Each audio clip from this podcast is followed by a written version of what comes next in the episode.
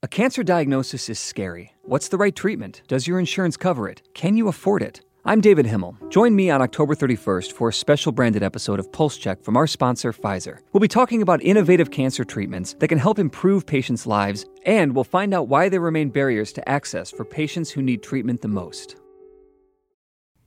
Hey, Pulse Check listeners, it's Dan Diamond. And we're taping this at the Milken Institute's Future of Health Summit multi day event bringing together policymakers, entrepreneurs, researchers, scientists. I'm so sorry to interrupt. Excuse me. Dan Diamond from Politico. Hi, I'm Dan hi. Diamond from Politico. I'm Dan Diamond from oh, hi, Politico. Oh, hi. We grabbed a quiet room today, Wednesday, to sit down with Dr. Nancy Knight. All right. She's the director of the Division of Global Health Protection at CDC. What that means even while you and I were waking up, eating breakfast, watching TV. Dr. Knight and her team are grappling with challenges like an outbreak of monkeypox half a world away. Parts of Africa are seeing a deadly outbreak of a disease called monkeypox. It's been Whether global threats like HIV. For many people, they're led to believe that the AIDS epidemic is starting to vanish. That isn't the case. Or Ebola. The world is fighting the worst Ebola epidemic in history. CDC and our public health system are in the middle of a fire. Or local problems like a flood. Coast Guard helicopters airlifted patients to safety one by one after they were caught in the rising floodwaters. That's what Dr. Knight's team tackles, and you'll hear my conversation with her about her path, her current challenges, and what she sees in the future. That conversation starts now. Captain Nancy Knight, welcome to Politico Pulse Check. Thank you. I'm so happy to be here. You are director of the Division of Global Health Protection at CDC. Yes, that's right. What does that mean?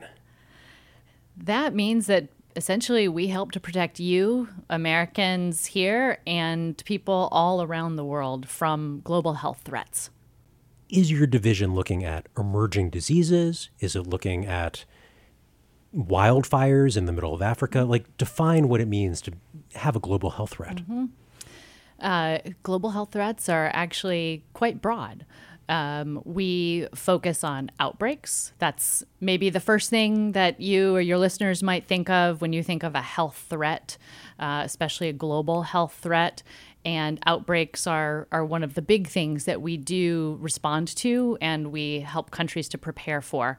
Um, but it's not exclusively outbreaks. And um, so, for example, we work on um, humanitarian crises. Uh, we work with countries to deal with those crises that occur from man made or naturally occurring events, uh, cyclones, um, hurricanes, mudslides, events that can put the public health system at risk and can put the health of the people at risk. So if you're looking at your your dashboard of the things that you're focused on. How much is pure health, like an Ebola outbreak, versus the mudslide that now has caused catastrophic effect? It's it's really a continuum. Um, because what what we do in the division of global health protection is we take a an all hazards approach. So we look at a public health system in the countries that we partner with and we we work with them and other partners to identify what are the gaps, what are those weaknesses in the public health system, and how do we as CDC um, best fit into the the ways to address those gaps. So where do we where should we best apply our expertise as a partner as others look at how they might best apply their expertise. So since we take more of that systems approach to it, it's it's the same kind of public health system that you need, whether it's an outbreak of, as you said, Ebola, or whether it's the the health threats that you need to be aware of that follow a mudslide. Um, I could maybe use a, an example from um, from my work in West Africa and how some of these systems intersect. So I uh, had worked previously in Nigeria. I spent three and a half years there, and um, then the Ebola outbreak in West Africa happened. I was based in another part of the continent when that hit. And I was asked to come back to Nigeria to help with the Ebola response there. Many people may not remember that Nigeria actually had Ebola during the 2014 outbreak. We mo- mostly think about the countries that were hit really hard. We Like think Congo. about Liberia. Yeah, Congo right now. We think about Liberia. We think about Sierra Leone. We think about Guinea. Um, but Nigeria also had an outbreak uh, from an imported case. So we were able to work together CDC, the Nigerian government, WHO, UNICEF, Médecins Sans Frontières, all of the partners were able to work together by using that systems approach. We had an emergency operations center, and we all worked out of that emergency operations center. We had investments that had been made previously in that through polio. So that expertise came um, from the northern part of the country on how to operate an EOC, an emergency operations center, and it was applied to the Ebola outbreak. We had previously invested in building the capacity for disease detectives. Who are the people who need to investigate? And have to trace who's come in contact with the exactly, Ebola patient. Exactly. exactly. That program in Nigeria started um, through our collaboration with the Ministry of Health back in 2007. Something I've always wondered about disease detectives what sorts of skills do you have to have to be a disease detective? Is it like being a normal detective? You're just a specialist in healthcare? That's a great question. So, um, you, we we train disease detectives at different levels. So, just like here in the United States, we have a national level at CDC, for example, in public health. We have state level. We have local level at a county or at a city. Uh, the same is true overseas. Um, so in Nigeria, there's a national level, there are states, and then there's local level.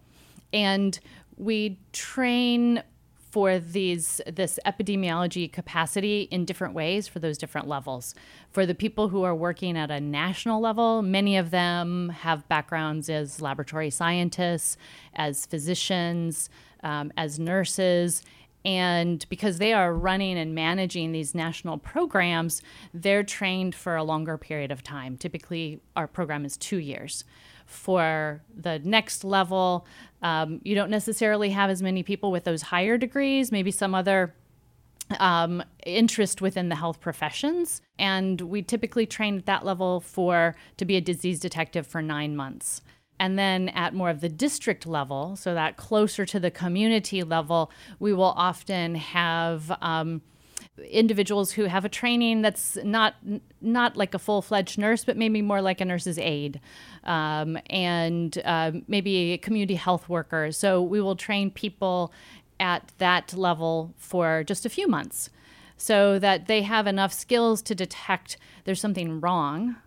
I need to tell somebody there's something wrong. And then at the higher levels, the individuals that have more training can come in and help them to ask the right questions to determine exactly what's wrong. You are in a role where you're thinking constantly about the health threats around the world. Did you ever expect you would be doing a job like this? Actually, no, I did not. So, how did it happen? My interest in in medicine goes back to when I was a kid. I've always wanted to be a doctor. Um, and you're a family physician now? I'm a family physician, yes. And I didn't really know back then what kind of doctor I wanted to be, but I knew I wanted to be a doctor. I knew I wanted to be able to help people. Fast forward a little bit, and um, I went to college, and I decided I wanted to do Peace Corps before going on to medical school.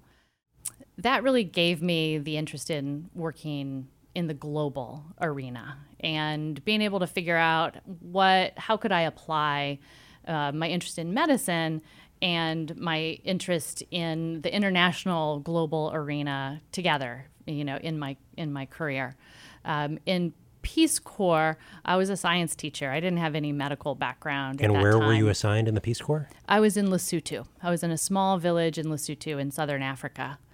And this was really in the early stages of HIV. There was there was no testing for HIV in the country at that time. I was living in a small village, and um, were people even aware of what HIV was and the risks? People had heard of HIV back then. Uh, some of them, not all of them, uh, but the people who had heard of HIV, most of them didn't really believe in it. They thought it was something that was made up. And we're talking 1980s, 1990s? 1990. I was there from 1990 to 1992. So even even 30 years ago, less than 30 years ago, people thought HIV was manufactured, mm-hmm. totally fake. Right. So I really realized that the need for understanding at a community level what what people need uh, even when it comes to information. So I had really been thinking about what people need in terms of health care, which is a really important aspect of, of keeping people healthy.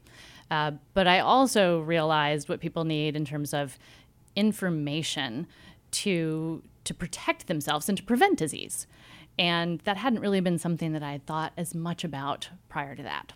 So that was your exposure to global health, at least through the lens that you were experiencing in, in Southern Africa. But you went into local health in the United States. You worked in the Cincinnati Health Department, for instance. I did, yes. Um, and I did that actually as a federal employee, as a uniform service member. Um, I was assigned to work in the city of Cincinnati as a primary care provider. So I worked in one of the underserved clinics um, in, in the inner city. And so my primary job was providing services to my community members um, in the clinic there. Um, secondarily, though, I because I had this interest in in the public health aspects of health, I was also involved in the city's planning, the the city health department specifically. They're planning for disaster preparedness, and I got to be involved not only in the city health department's planning, um, but as a member of that team in the health department to interact with all of the other uh, core components of disaster response from the city and from the surrounding uh, counties and the tri state region.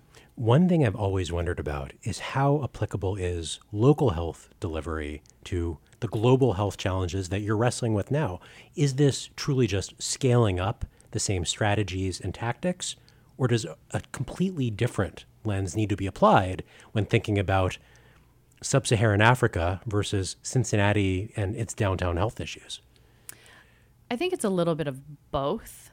Uh, certainly, there are many of the same challenges that we grapple with at a local level and at a national level and at a multilateral level. Um, we grapple with things like access. Uh, access to care, access to public health services, access to health care services. We grapple with things like communication, um, whether it's in a disaster setting, uh, an emergency outbreak response setting, or in um, routine, uh, routine public health, routine public health care setting. Um, so we we do grapple with a lot of the same challenges, and certainly because you're addressing some of the health specific challenges, like disease specific challenges, um, we you can take some of the proven effective interventions from one setting and apply them or test them out in another setting. We, we did that with HIV uh, quite a bit. We would look at um, interventions, prevention interventions that CDC had used with local communities, um, local NGOs here in the United States, and ones that had been proven effective. And we would take those and we would apply them to uh, communities, our community engagement work overseas. We would adapt them. So that's why it's yes and no because you can take those interventions, but you do need to adapt them to the local environment, whether it's another country or a different community in the same country. We'll get back to my conversation with Captain Nancy Knight in a moment, but first, a word from our sponsors. What's at stake is everything, everything that we hope for. I'm David Himmel. Advancements in science and technology are paving the way for some remarkable cancer treatments that can make a huge difference for patients. And yet, many people don't have access to them. David, healthcare is absolutely a team sport. Everyone needs to come together. All the stakeholders, the biopharmaceutical companies, the health plans and payer organizations, physicians, the integrative delivery networks, and the patients and patient organizations. We have to work together to find better creative solutions. Join me for a conversation with two healthcare leaders working to provide cancer patients with effective and affordable innovative treatments. The conversation takes place in a special branded episode of Pulse Check from our sponsor, Pfizer. Listen in on October 31st, right here or wherever you get your podcasts. Given that you've worked both in public health in the States as well as global health abroad, what do you know about how the U.S. system succeeds or fails because you've got a window into how other systems around the world work? I think I'd like to talk about that still along the realm of the public health systems and the ability for those systems to um, to surge and to respond when there's an outbreak or a public health threat. So, in my current capacity, we we focus on the international health regulations, which are those commitments that the United States and countries around the world signed on to after the SARS outbreak. That we realized we had gaps globally in the public health systems that we were not prepared to be able to respond. And what are some of those commitments for listeners who might not know? So, some of those commitments are around these core public health systems. Do you have surveillance systems in place? Are those surveillance systems able to address um, human population as well as, for example, zoonotic diseases, uh, animal population, animal health? Um, These are the diseases that move from the animal, from from the farm to humans. That's right. That's right. Um, the capacities in laboratory diagnostics. So, does a country have the ability to diagnose those specific diseases that are highest threat within the country? Does a country have the ability to detect new diseases as they might show up within the country or within the communities? So, from that perspective of international health regulations, I've been able to really to learn through a standardized approach that we use and apply not only to the United States but also to other countries, and that's called the Joint External Evaluation. This is a tool where experts from around the world will come together. They'll go to a country, not unannounced, it's scheduled. You'll go to a country and it's a formalized assessment of these different systems within the country. And then they'll give that country feedback. And that feedback is comes out through scores as well as a lot of recommendations.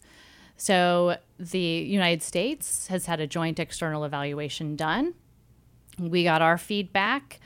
Our my domestic counterparts in CDC and in other agencies developed the plan, the action plan to address the gaps that we're seeing in the United States just as I work with other countries and send experts to do their external evaluations.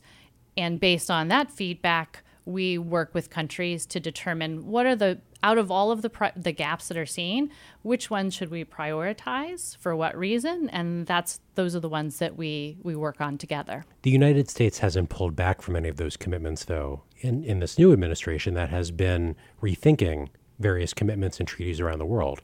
Or has it? The international health regulations, the United States is still a full signatory to the international health regulations. Um, the that's part of our global health security portfolio. Um, and the administration, as well as both sides of Congress, have been quite supportive of global health security. We have we have had bipartisan support. So I have a, a two part question. First, I'd love an update on the severity of the Ebola outbreak in the Congo. How bad is it? Some of the stories about it have just slipped off the headlines, especially here in DC. We've been focused on other things. Clearly, I'm talking about the Washington Nationals and the World Series. But then once we talk about the outbreak, I'd just be curious about the global response and what's needed to fight the Ebola outbreak. The Ebola outbreak in the Democratic Republic of the Congo is still ongoing. Um, we have more than 3,000 cases with more than 2,000 deaths. I will say that the case, uh, the, the number of new cases that are being reported on a daily basis have been decreasing, which could be a good sign. But we do have to keep our eyes on it very closely. The the case counts about not quite a year ago were decreasing because the transmission was not being detected. That's been a big problem in this Ebola outbreak that new cases were being identified without being a known contact. So that told us that transmission was happening at the community level that that wasn't being detected. So we have to keep a close eye on it and make sure that um, if we have decreasing case counts, are those decreasing case counts real and reflective of the outbreak getting under control? Or are those uh, decreasing case counts reflective of chains of transmission that we just haven't quite found yet? We haven't let up on our response to this outbreak. CDC has staff that are deployed for the Ebola outbreak in the Democratic Republic of the Congo, in Kinshasa, in Goma, in the surrounding countries that need to have have our assistance with their preparedness efforts, such as Rwanda, Uganda, and South Sudan. And it's through having those staff on the ground that we are able to to give our best effort to this collective response with the Ministry of Health, with WHO, with the other partners that are on the ground. Beyond Ebola, what are the other epidemics, diseases that are most troubling to you in your role at CDC?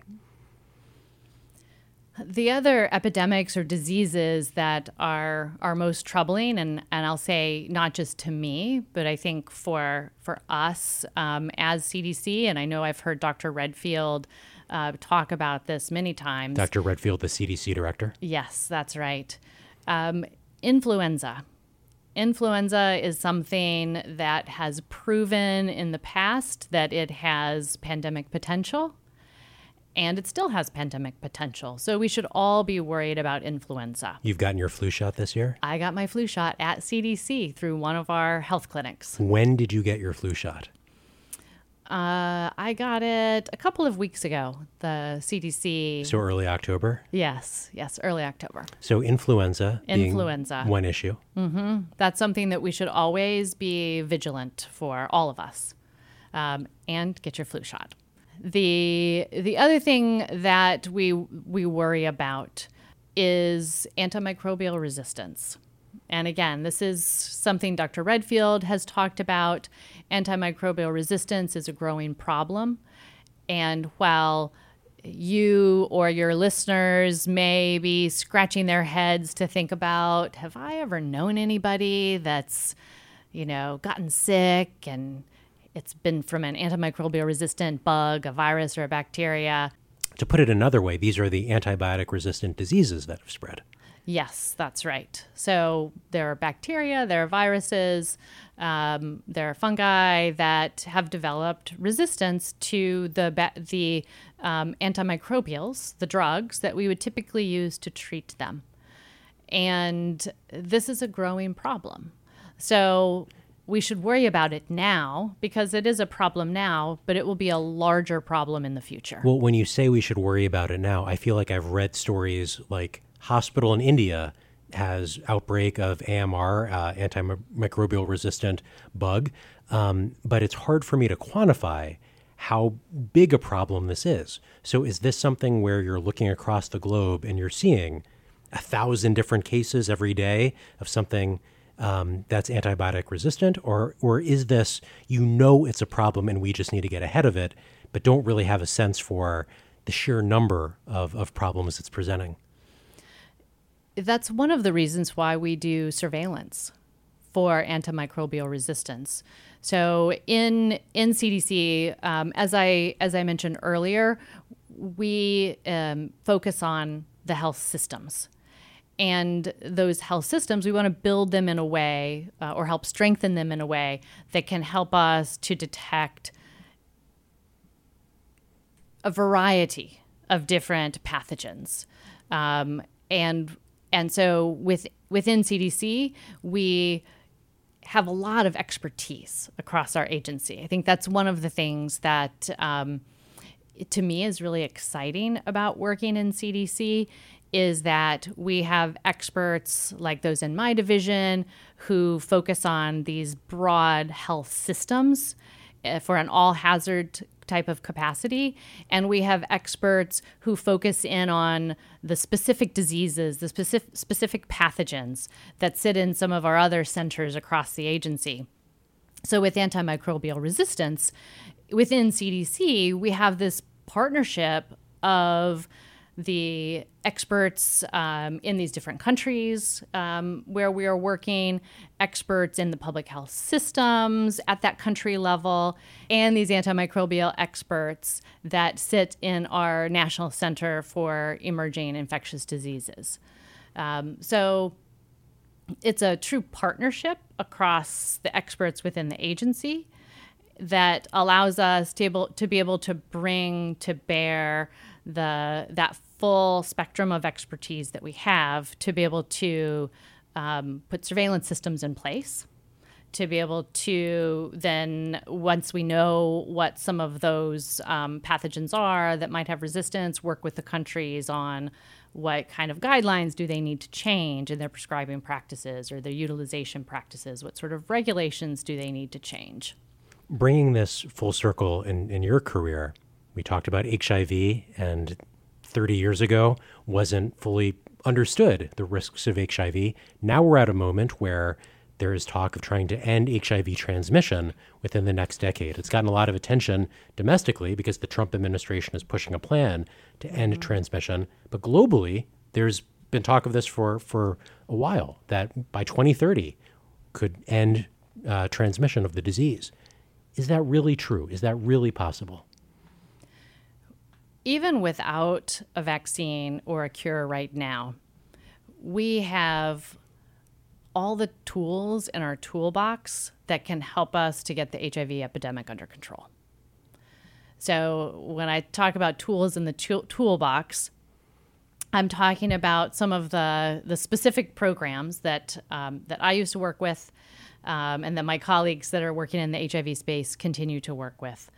So, for example, in the HIV epidemic, particularly in Africa and sub Saharan Africa, young women and girls are at greatest risk. That's where we see the majority or the most significant um, number of, of new infections. So we have programs to to help those young women and girls to really empower them to be able to make the decisions to protect themselves. We also have data that that if you are if you're diagnosed with HIV and you're on treatment and you're taking your treatment effectively so that your viral load is undetected that you you will not be able to transmit that to transmit the HIV virus to your partner. So we call it U equals U. If you're undetectable, it's untransmittable. And so that's another tool in our toolbox, really using HIV treatment as part of our prevention portfolio.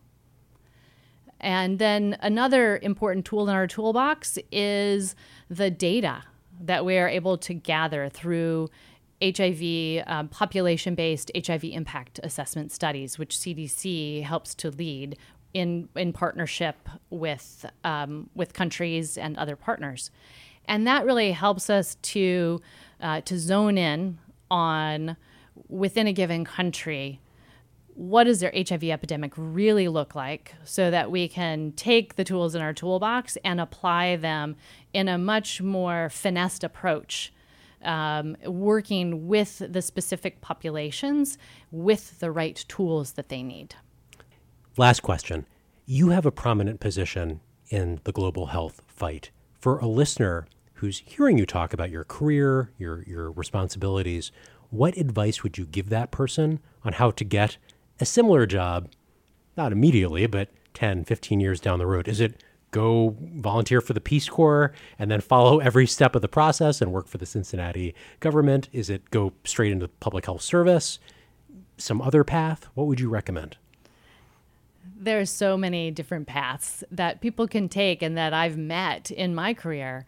Um, many people who have taken so many different paths to get to um, to work either at a local level or like me at a national level um, or sitting and working in another country.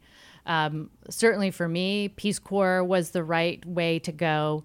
Um, my experience working at a local health department, I think, has has really given me a lot of things that I can now apply at a national level, and I, I've truly valued that experience. Within CDC, we offer a variety of other of, of fellowships and programs that people can access, can apply to. One that is um, is perhaps one of the best well known is called the Epidemic Intelligence Service or EIS. That's our disease detectives that we train here at CDC headquarters um, in Atlanta and through placing them with state health departments um, and, and with other, um, other public health departments around the country. Well, Captain Nancy Knight, we appreciate you taking a step away from global health response to talk to us on Politico Pulse Check. Thank you. I really appreciate you having me. That's it for this episode of Politico Pulse Check. My thanks to Dr. Nancy Knight, Shabbatai Sinichi, and everyone else at CDC who made the conversation possible on that end, and Jeff Baum and the Milken Institute for finding space and time to record the show. Annie Reese produced this episode. Dave Shaw is executive producer. You can find me at ddiamond at politico.com with suggestions and tips. Thanks for listening.